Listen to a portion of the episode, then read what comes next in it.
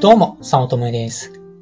今回は今やっているビジネス実況3ヶ月4週目になります。今月はだいたい80万円になりました。こう、1月29日時点、まあ1月28日までの、えー、結果代売上でこうなので、まあ今月の売上も80万円ちょっととなりそうです。で、前回というか タイトルの時の3ヶ月で100万円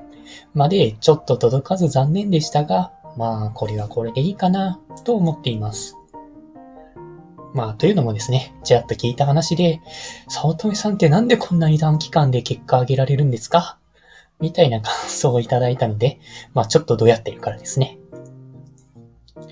まあ今やっている物販では、正直やっている時間というのもそこそこ長くて、勝ちパターンというのを見つけています。こう、まあなんか正確な数値まではわからないけれども、これをやれば少なくともいい結果になるよね、という方向性が分かっているので、まあ具体的にいくら売り上げられるかまではわかりませんが、まあ一定の値までは伸びていくだろうな、という確信があるんです。で、まあ、ここで ボードゲームの話をぶっ込んでしまいますが、まあ、ビジネスってボードゲームと大体同じだと思うんです。例えば、まあ、ナショナルエコノミーというボードゲームでは、明確な言語化はできていませんが、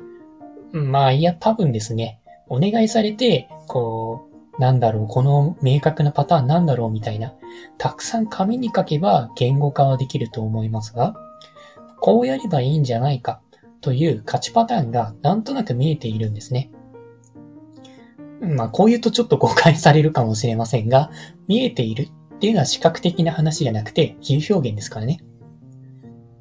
で、まあ、このボードゲームで、まあ、このタイミングで人を雇う。まあ、すなわち手札を増やさないと後で詰まるとか、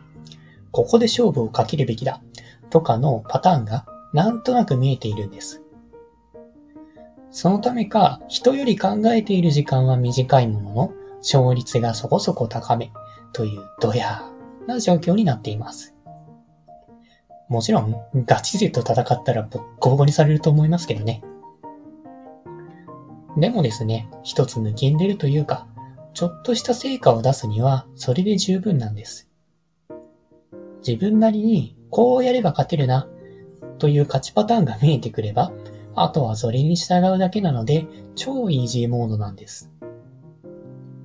ビジネスでも同じで、何回も試行錯誤して、こうやれば勝てるんじゃないの？というなんとなくの勝ちパターンを探すことが最も重要だと考えています。そしてそれが、まあその勝ちパターンがぼんやりと見えてきたら、そのパターン通りにやってみる。うまくいければよし。悪ければ残念ですが、頭を抱えて別のパターンを探す感じですね。お金がかかっている分、真剣勝負になりますが、やることは一緒なんです。とはいえ、まあビジネスに難しいところはですね、ボードゲームよりもはるかに複雑なところです。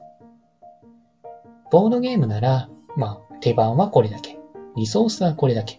と可視化されていて、まあルールも決まっていますし、完璧にわかりますが、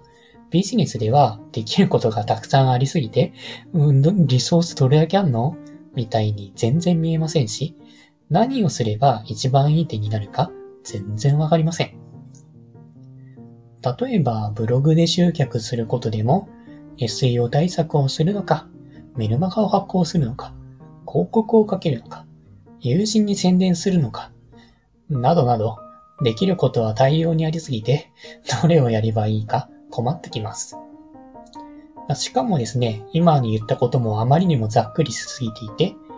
例えば SEO 対策をするでも、どのワードを選んでいくか、またそのどれだけそのワードを入れるかで、まあ入れるかなど考えることがありすぎて、やっぱり困ると思うんです。まあ考えることべきことがたくさんあって複雑だってことです。複雑さすなわち考慮すべきことがあればあるほど複雑になって、ものすごく勝ちパターンを見つけにくいんですよね。できることがありすぎて、まあ、打てる手がありすぎて、選択肢が多すぎて、何をすればいいかわからないからです。でもシンプルなビジネスならできることが少なくて何をすれば伸びるのかが特定しやすいです。まあ、シンプルなビジネスと言っても、まあ、できることは大量にあったりするんですが、まあ、それでも一般的なビジネスと比べて、シンプルな方がいいには絶対決まっています。やっぱ、シンプルな方が、打てる手が少なくて、ある種やりやすいんです。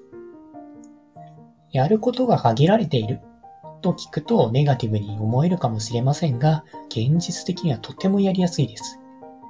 やっぱりそのもう限られてるんで、どれをやればうまくいくかというのを探しやすくて、勝ちパターンを見つけやすいからです。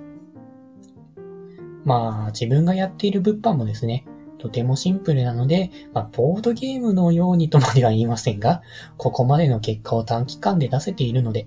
自分なりに勝ちパターンを見つければ、あとはいい成果にすることができます。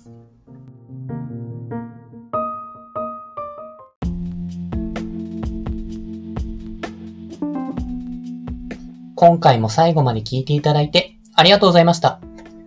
もしよろしければ、いいねやフォロー、コメントをもらえると嬉しいです。副業を始めたい。副業に挑戦したけれどもうまくいかない。という初心者の方が会社員の稼ぎを超えるためのポイントを押さえた LINE 講義を配信しています。初心者でもできる副業で本業の稼ぎを超える方法。ゼロから始める初心者のための成功法則。という講座です。会社に縛られたくない。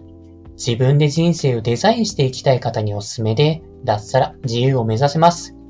よろしければご登録ください。他にもメルマガなどを配信しておりますので、まあ、自己紹介の下の方に URL があるので登録していただけると嬉しいです。通勤電車なので、ながら劇などに活用していただけると効果的だと思います。ご視聴ありがとうございました。